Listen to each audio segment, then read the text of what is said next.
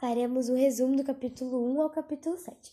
O livro conta a história de Anuska, uma garota de 15 anos que fazia o colegial. Anuska era gorda e sofria discriminação e era motivo de chacota. A Nuska tinha uma amiga chamada Francine, que também fazia parte do Clube das Gordinhas. Por causa desta situação que deixava elas tristes, a Nuska e Francine estavam decididas a fazer uma dieta para emagrecer. A Nuska então começou a fazer uma dieta rigorosa e emagreceu. Só que ao olhar o espelho, ela não percebia que havia emagrecido e ainda se via gorda. Um dia chegou um garoto bonito na escola chamado Michael. E a Nuska gostou dele, mas ela achava que não teria chance porque se achava gorda. Ela ficou triste com a situação e deixou de ser amável e começou a ser uma pessoa de mau humor.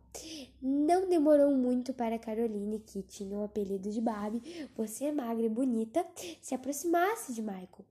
A ficou triste com a situação, que até enfrentou a mãe. O pai de Anuska ficou preocupado com ela, pois já bastava a mãe que não se aceitava e vivia na neura de emagrecer, fazendo vários regimes. Agora Anuska estava indo pelo mesmo caminho. Anuska ficou viciada em receitas em alimentos de baixas calorias e mesmo que queria emagrecer, emagrecer ela. Não percebia. Enquanto isso, Francine estava muito estranha, porque ela comia muito e sempre vomitava depois que comia muito. Um dia, Caroline, a Barbie, foi visitar a Nuska e disse que ela podia fazer um book. A Nuska disse que estava gorda para fazer isso. Mas Carolina disse que ela estava magra e não conseguia enxergar. Eliseiton, que também era do Clube dos Gordinhos e apaixonado por Caroline, queria ver o book de Caroline.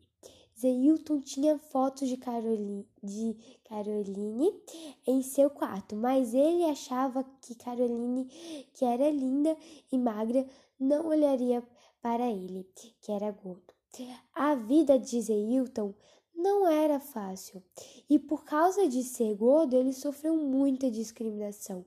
Foi assim que terminou o capítulo 7, Espelho Maldito. Aqui quem fala é a Rebeca e gostaria de agradecer aos meus colegas do grupo Bianca, Manuela Calado, Emanuel e Lucas, que participaram ativamente enviando seus resumos para que eu pudesse fazer o podcast. Beijão!